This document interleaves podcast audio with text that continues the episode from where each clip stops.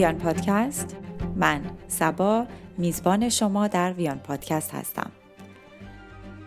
در این اپیزود دکتر سامرند سلیمی روانپزشک و روان درمانگر به همراه خانم المیرا رحیمزاده روان درمانگر تحلیلی کودکان و نوجوانان به مسائل و مشکلاتی که زوجها در هنگام جدایی به خصوص در رابطه با بچه ها دارن می‌پردازن. شما رو به شنیدن این گفتگو دعوت می‌کنم.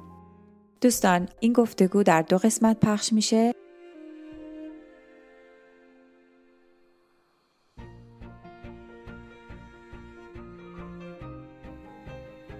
سلام. ارادتمندم وقت شما بخیر. خانم المیرا رحیمزاده روانشناس و روان درمانگر تحلیلی کودکان و نوجوانان خیلی خیلی متشکرم که دعوت منو قبول کردید که در رابطه با رفتار والدین با بچه هاست موقع جدایی با این عنوان که در واقع چه کار کنیم که ما موقع جدایی بچه ها رو نکشیم. خیلی ممنونم از دعوتتون. بحث جدایی خب حال بحثیه که توی جامعه وجود داره. ما بارها راجع به جدایی صحبت کردیم به عنوان اینکه جدایی وقتی داریم راجبش حرف می‌زنیم به این معنیه که خب پدیده است که برحال هست توی جامعه. به هیچ عنوان قصد عادی سازی یا قباحت زدایی از پدیده طلاق و جدایی رو نداریم. ولی در این حال نمی‌خوایم که ازش قفلت کنیم و راجبش حرف نزنیم. و آموزش ندیم و دانشمون و معلوماتمون رو به اشتراک نگذاریم در این زمینه. به خاطر اینکه هم من هم شما و هم همه کسانی که در حوزه خانواده در حوزه زوج در حوزه روان درمانی و روانپزشکی و روانشناسی به طور کلی کار می‌کنن شاهد هستند هر روز که چقدر این کشمکش های حین جدایی بر سر فرزندان چقدر شایع چقدر زیاده و خب حالا باید چیکار باید کرد؟ چرا این اتفاقا میفته چرا پدر و مادری که عاشق بچه هاشونن گاهی چون به حال یه خبر خوبی هست اول اینو بگیم. یه خبر خوب اینه که خب اون آدمایی که با اصول از هم جدا میشن و خیرخواهانه از هم جدا میشن با مهرورزی و خیرخواهی برای پارتنر سابقشون و برای بچه هاشون از هم جدا میشن که خب بحثی نیست و خوشبختانه اونا به ما مراجعه نمیکن اونا می‌دونن که چیکار کنن و باعث آزار خودشون یا آزار دیگری نمیشه. و خب بخشی از مردم هم هستن که واقعا موقع جدا شدن به همدیگه و به بچه هاشون اچاف می‌کنن و واقعا اذیتشون می‌کنن. حالا شما از هر جا که دوست دارین شروع کنید راجع به این موضوع. من اول می‌خوام همین خبر خوب شما رو یکم بستش بدم که واقعا حالتی هست که بدون اینکه بچه آسیب بخوره بشه جدا شد. معمولا یه عده از والدین میان به خصوص سراغ ما روانشناسان کودک و نوجوان. و از همون می‌پرسن که ما خیلی شرایطمون سخت شده و پیش زوج درمانگرم رفتیم. توصیه کردن که اصلا با هم باید از هم جدا شیم. ولی من میترسم که بچم ولشه. مثلا میترسم که بچم بره تو خیابونا. میترسم اصلا نتونه ازدواج سالمی داشته باشه. و زمانی که یکم بیشتر صحبت می‌کنن از ول شدنه احساس انگار این احساس رها شدن مال خودشونه. یعنی خودشون میترسن از اینکه رها بشن. و بعد یه سری شک و تردیدهایی تو خودشون هست که انگار باستاب میشه به بچه. و بچه ای که با مامانی زندگی می‌کنه که حس ول شدگی بهش میده قاعدتا ول میشه. تا مامانی که ایمان داره به اینکه قاعدتا بچه من بعد از هر جدایی می‌تونه ریپیر کنه. خبر خوب اینه که واقعا بچه ها خیلی خوب می‌تونن خودشون ریپیر کنن و این خبر تازه نیست. یعنی خودشونو بازسازی کنند خودش یعنی ترمیم کنند خودشون رو. می‌تونن خودشون رو ترمیم کنند و این برمیگرده به خیلی قبلتر که آنا فروید دید که تو جنگ جهانی اتفاقی داره میفته که بچه ها دارن و یه سری از بچه ها پدر مادرشون رو از دست میدن. و بعد اومد دید که چقدر خوب داره یک هم تنظیمی بین بچه ها اتفاق میفته. یعنی علا رقم چیزی که خیلی از والدین فکر می‌کنن که بچه ها شکننده و خب. آسیب پذیرن. می‌تونن خودشون رو بسازن. اگر یک هسته مرکزی شخصیتشون که قاعدتا تصویری از شمای پدر و شمای مادر قوی باشه. اگر تصویر خوبی از پدر و مادر توی خودشون درونی کرده باشن.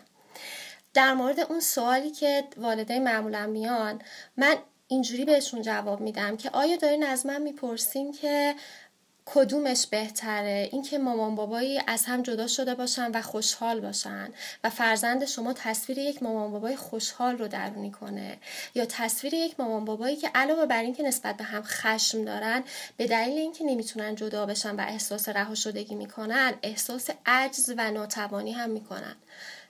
انتخاب میدم به خودشون که ترجیح میدم کدوم ترجیح میدن کدوم تاثیر درونی بشه. بنابراین این بحث این که می‌تونن بازسازی کنن یه بحثیه که وجود داره و یه چیز جالبی که در مورد بچه های جدایی وجود داره. من فکر می‌کنم بزرگترین تکلیف زندگی ما انسان ها اینه که بپذیریم خوب در کنار بد هست. یعنی بپذیریم. همان کسی که خوبه و همون کسی که ارضا کننده است. همان مامانی که شیر داده و همان مادری که از من مراقبت کرده. در عین حال همان مادری هست که بعضی موقع عصبانی میشه بعضی موقع از دست من ناراحت میشه و بعضی موقع ممکنه که با حرفش من ناراحت کنه. اگر بتونیم این رو بپذیریم اگر بپذیریم که هر چیزی مامان بابا درمانگر و بقیه جهان یه قسمت های سیاه و سفیدی دارن و این قسمت سیاه و سفید از هم جدا نیست. این قسمت سیاه و سفید با همه. ادراک خاکستری معمولا دردناکه. بچه که تو پروسه جدایی قرار می‌گیرن زودتر مواجه میشن با این خاکستری درک کردنه. ممکنه که یکم حزمش براشون سختتر باشه ولی کلاین میگه که هر از دست دادن سالمی باعث قویتر شدن ساختار اصلی شخصیت و اون قسمتی از شخصیت میشه که با واقعیت در تماسه خب شما الان یه چیز خیلی جالب اشاره کردین این خیلی مهمه. داستان این که وقتی پدر یا مادر در هنگام جدا شدن این احساس رو داره که بچهش رها میشه بچهش بی پناه میشه بچهش به بدبختی گرفتار میشه وارد دنیای بدبختی میشه اینها. دارید میگید که حداقل یه بخش مهمیش حسهای درونی خود اون والده که اونو داره نسبت میده. این ترس های درونی خود اون والد از رها شدگی از بدبخت شدن بیچاره شدن و درمانده شدن یا از راه بدر شدن بعد از جدایی. درسته؟ این خیلی مهمه. بله بله. یک قسمتیش بله اینه. پس به همین خاطره که این همه مستربن و بعدش خب این مهمه. وقتی اگه یکی بدونه که اینا ممکنه حسای خودش باشه این این دانش رو داشته باشه این درک و دریافت رو داشته باشه که این ممکنه حسای خودش باشه. چون چون ببینید خب ذهن آدم رو خیلی زیاد فریب میده دیگه. از ذهن خیلی دوست آدم فریب بده و دوست داره که به ما بگه که آره نه این غم بچه هات این, این داستان غم بچه ها ناراحتی در مورد بچه ها ناراحتی در مورد سرنوشت بچه ها اگرچه مهم هست اما خیلی جا فریب بزرگیه و خیلی جا تسکین فریب آلود بزرگیه. برای اینکه ما بتونیم همچنان در یه سیستم معیوبی بتونیم همچنان بمونیم و رنج به هم زدن این سیستم معیوب رو تحمل نکنیم. بله دقیقا. پس بنابراین مهمه که بچه های ما بفهمن که یا ما بدونیم که آقا این, این مال توه این ترس توه. این رو اینقدر تقدیم نکن به این بچه ها و بگی که من اصلا برای این جدا نمیشم چون شماها بیچاره میشید شماها بی پناه میشید شماها آواره میشید و اینها. دقیقا. و یه،, یه چیزی که من فکر می‌کنم که در مورد پروسه جدایی می‌رسه به قسمت های دردناک خیلی این تصوره که اون زن یا مرد با کدوم قسمت خودش اتصال پیدا کرده با همسرش. ادراک این که این بچه منو یاد کدوم قسمت خودم میندازه. آیا اون قسمت من در مورد اتصال این بحث وجود داره که قوی ترین اتصالی که توی روان ما وجود داره اتصالیه که منجر به زایندگی بشه. اتصال پویا اتصالیه که توش خلاقیت داره توش زایش داره. حالا اتفاقی که میافته اینه که یک قسمتی از توی زن یا مرد با یک قسمتی از همسرش متصل شده و این اتصال آنقدر معنادار بوده که منجر به این شده که یه بچه به وجود بیاد. حال این, این قسمتی که متصل شده کدوم قسمت توه؟ یه قسمت احمق توه. اغلب میشنویم. من چقدر احمق بودم که با این آدم ازدواج کردم. و انگار این بچه یادآور اون قسمت احمق مامان یا باباست. در حالت ایدئال خوبش این میشه که بفهمه من یه قسمت دوست داشتنی تو من وجود داره که با یه, با یه قسمت دوست داشتنی از یه نفر دیگه که قسمت های دوست نداشتنی و منزجر کننده هم دارد. ولی اون زمان اون قسمت دوست داشتنی برای من برجسته بوده و یه ارتباط معناداری پیدا شده و اینقدر ارتباط معنادار بوده که یک زایشی اتفاق افتاده. حالت ایدئالش اینه. ولی یه حالت دیگه یک احمق فرض کردن خودشه که این بچه مدام مدام اونو یاد خودش میندازه. اگر یاد یاد زن یا مرد احمق بیفته توی پروسه جدایی و توی پروسه که دارن در مورد بچه ها با هم دیل می‌کنن هر کاری می‌کنه که بگه من احمق سابق نیستم. پس حالا نشونت میدم. به خاطر اینکه اون بچه داره اونو یاد احمقش اون زن یا مرد احمق میندازه که با این آدم ازدواج کرده. یا یه موقعی میگه که من من یه قسمتی از من می‌گفت حتما برو ولی من تحمل کردم و یه بچه ایجاد کردم به امید اینکه این رابطه بهتر بشه. بهتر بشه. و انگار یه دینیه. یا یه قسمتی از من که یک عالم مهربون و مظلوم بوده مورد خیانت واقع شده. زمانی که این اتفاق میفته و یکی از طرفین خیانت می‌کنن اون, اون یکی طرف هر کاری می‌کنه که نه تنها به بچه خودش بلکه به دنیا ثابت کنه که من اون طرف مظلوم من بودم و این آدم یک حیولاست که به من خیانت کرده. و همه اینا میاد تو، توی اون پروسه فرزند پروری و تاثیر می‌ذاره و اینجاست که بچه ها کشته میشن. اگر شما رو یاد اون قسمت های از خودتون بندازن که احمق بوده که مورد خیانت واقع شده که یه دی به خاطر یه دینی به خاطر یه بدهی اومده بچه دار شده با یه امیدی که ناامید شده. اگر با این قسمت ها وارد رابطه با همسرتون بشین و اگر بچه شما تدایی کننده این قسمت ها باشه و شما پس باید بکشیش دیگه. باید بکشیش. ولی ولی باید اون قسمت خودتو بکشی. مسئله اینجاست که کشتن اون قسمت و مواجه شدن با اون قسمت سخته. پس میان تو رابطه با بچه و یه سری پیشفرسایی من خیلی این جمله رو میشنوم که من میترسم که با من با بچه من هم همون کاری رو بکنه که با من کرد. یا ببین بابا اینجوری نیست که با منم همین کارا رو می‌کرد. یه عالمه پول خرجم می‌کرد ولی تهش فهمیدم رفت با یکی دیگه. یعنی یک ادراکی از این که و من من فکر می‌کنم چقدر ترسیدن اون والدین چقدر ترسیدن از اون قسمتشون و و چقدر فضا حیولایی میشه. در مورد این بحث سیاه و سفید اگر بخوایم base علمیش رو و پای علمیش رو بگیم داریم در مورد یک فضایی که کلاین بهش گفته schizoid و پارانوید یعنی یک فضایی که ما به عالم و آدم شک داریم و پر از سیاهیه و قسمت های سفید جدا هم و اصلا هیچ حالت خاکستری وجود نداره. زمانی که جدایی اتفاق میافته یکم اینجوری میشن. یکم نه, نه تنها پدرت حیولاییه بلکه خانواداش هم حیولایی هن. اصلا اصلا اونا حیولا بودن که این حیولا رو به وجود آوردن. بعد هر جایی که پدر بره مثلا پدرت برد پیش اون یکی دوستش حالا حالا جالبه. اون دوسته تا قبلش یه دوست امین خانوادگی بوده. اون اصلا به اون دوستش اعتماد نکنی یا اونم آدم بدی نیست. انگار یعنی فض... به تا حدی که بتونن دنیا و فضا رو سمی می‌کنن. به خاطر اینکه نمی‌خوان بپذیرن که یه قسمتی از خودشون وارد رابطه با یک آدمی شده که یه قسمت های خوبی هم داره ولی یه قسم بله یه قسمت های سمی هم داره. آره این این این دردناکترین قسمت قضیه است. خیلی جالبه مرسی. چقدر قشنگ. چقدر چقدر چیزای جالبی میگین.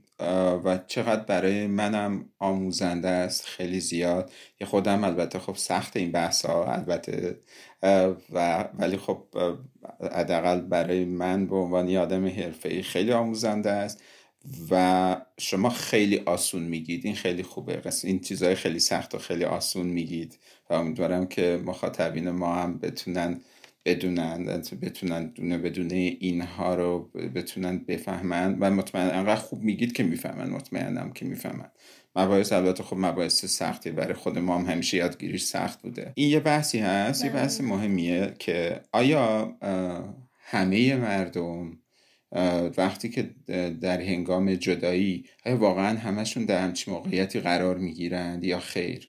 آیا همه آدم ها این تیپی هن یا نه؟ خب طبیعیه که هرچه ساختار روانی آدم ها نابالغتر باشه آسیب های بیشتری دیده باشه بیشتر له شده باشه خودش توی بچگی یا بیشتر در کودکی مورد ناز و نوازش بیش از حد قرار گرفته باشه. یعنی کمتر در معرض سختی قرار گرفته باشه. همه اینها این امکان رو به وجود میاره که اون آدم وقتی که بزرگ سال هست و داره می‌خواد تصمیم می‌گیره که جدا بشه یه همچین واکنش های بروز بده. یه دسته دیگه هم هستن احتمالا. از آدم هایی که ساختار روانی بالغتری دارند.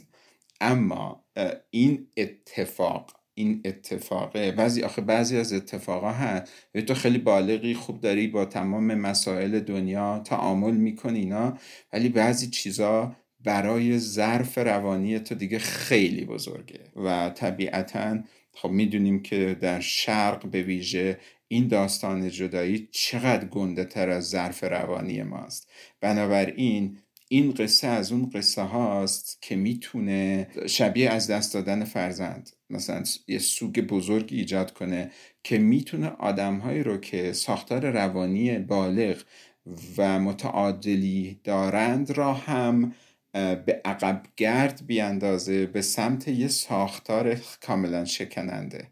یعنی حالا اون چیزی که به اصطلاح در فضای خودمون که از فضای نوروتیک ریگرس کنن برگردن به فضای اسکیزوپارانوید این هم خیلی شایع و طبیعتا حتما من می‌تونم حدس بزنم می‌تونم حدس بزنم. ببینید چون برای اکثر ما همین هم، همین من و شمایی که الان اینجا نشستیم این احتمال که توی موقعیت هایی دقیقا از رفتارهایی از همون سر بزنه یعنی تیکه های از اینا توی همه آدم ها باشه و از این سبک رفتار ما. هر چقدر هم ما دانش آموخته باشیم هر چقدر هم نمی‌دونم کتاب خونده باشیم هر چقدر وارد باشیم اینها هر چقدر بالغ باشیم ممکنه تیکه های از این از ما سر برای همینم تاکید کردیم که دوست داشتیم یه همچین لایوی رو بذاریم که اون تیکه های کوچولومون هم اگر میشه بتونیم جلوشو بگیریم. اقوا کننده است می‌دونید. داستان این که حتی تو زندگی روزمره شما وقتی با پارتنرتون دعواتون میشه راستش خیلی اقوا کننده است که پاشید برید با بچهتون.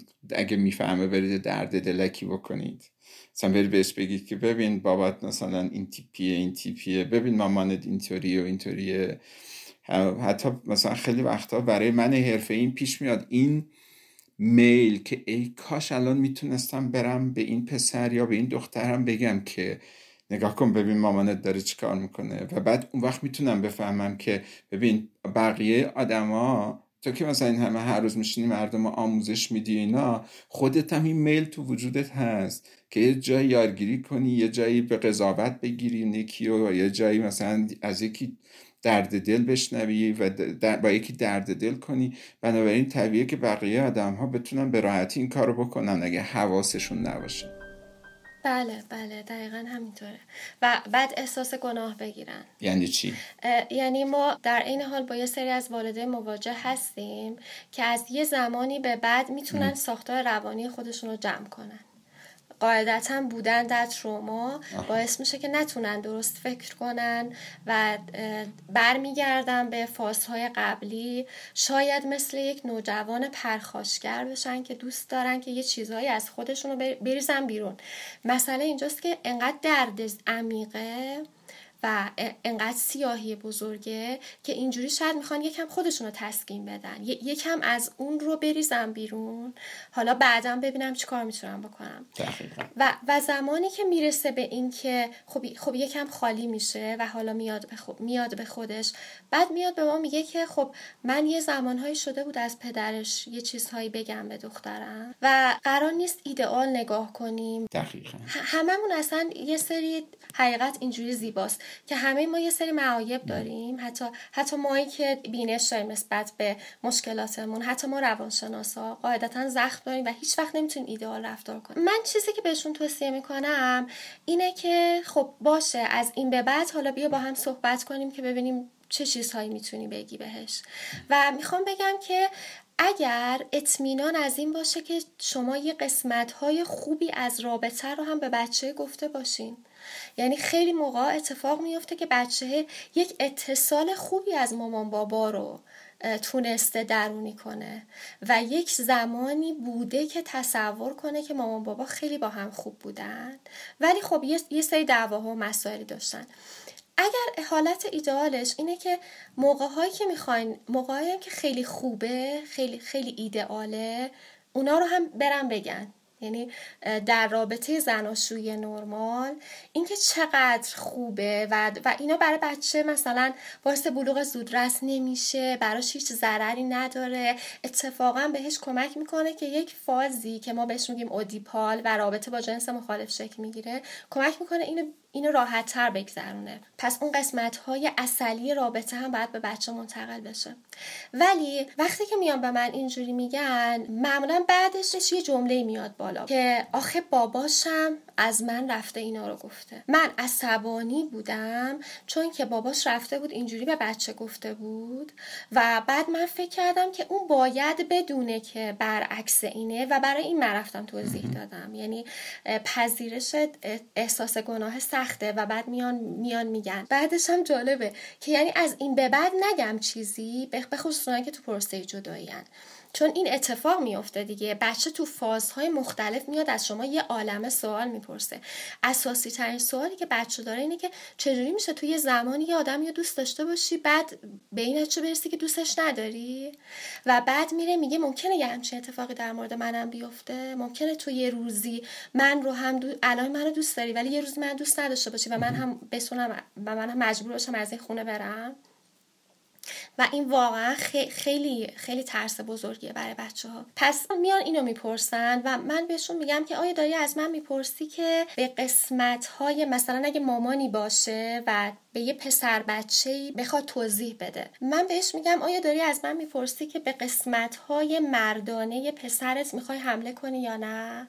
چون پسرت اولین کسی رو که به عنوان مرد ادراک کرده پدرشه. پدرش. و بعد بهش میگم که بدون اینکه خیلی خیلی بهش احساس گناه بدم بهش میگم عیبی نداره. ولی شاید اگر این روش تو ادامه پیدا کنه اون دیگه نخواد دلش نخواد یه مرد باشه. ویژگی های دخترانه تری از پسرت ببینی. آره دیگه به عنوان یک پسر دیگه دلش نخواد یه پسر باشه و دلش نخواد یه مرد باشه. درسته؟ بله.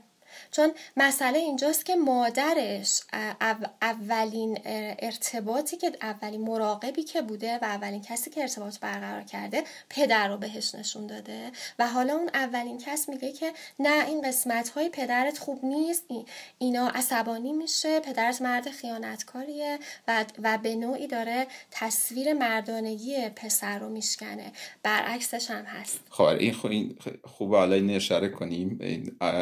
آقایونی که دارن این برنامه رو گوش میدن خوبه بدونن که راستش ماها به عنوان پدر اوایل خیلی آدم حساب نمیشیم. خیلی موجود مهمی نیستیم. هر چیزی که هست اینه که از در واقع ما موجودی هستیم که یک روزی اگر قابل تعریف باشیم از نگاه مادر تعریف میشیم برای بچه. اولین بار مادره که ما رو معرفی می‌کنه برای اینکه حالا خیلی فکر نکنیم خیلی عددی هستیم اینه که ما رو اولین بار مادر معرفی می‌کنه به بچه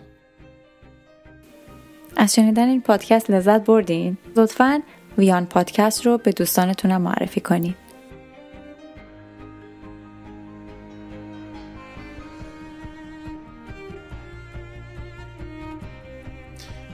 خیلی من فقط این که فکر کنم باید یه خود شیشه دوربینتون رو یا نور رو تنظیم کنید یه خود کدره و یه کاغذی چیزی فکر کنم شیشه دوربینتون رو.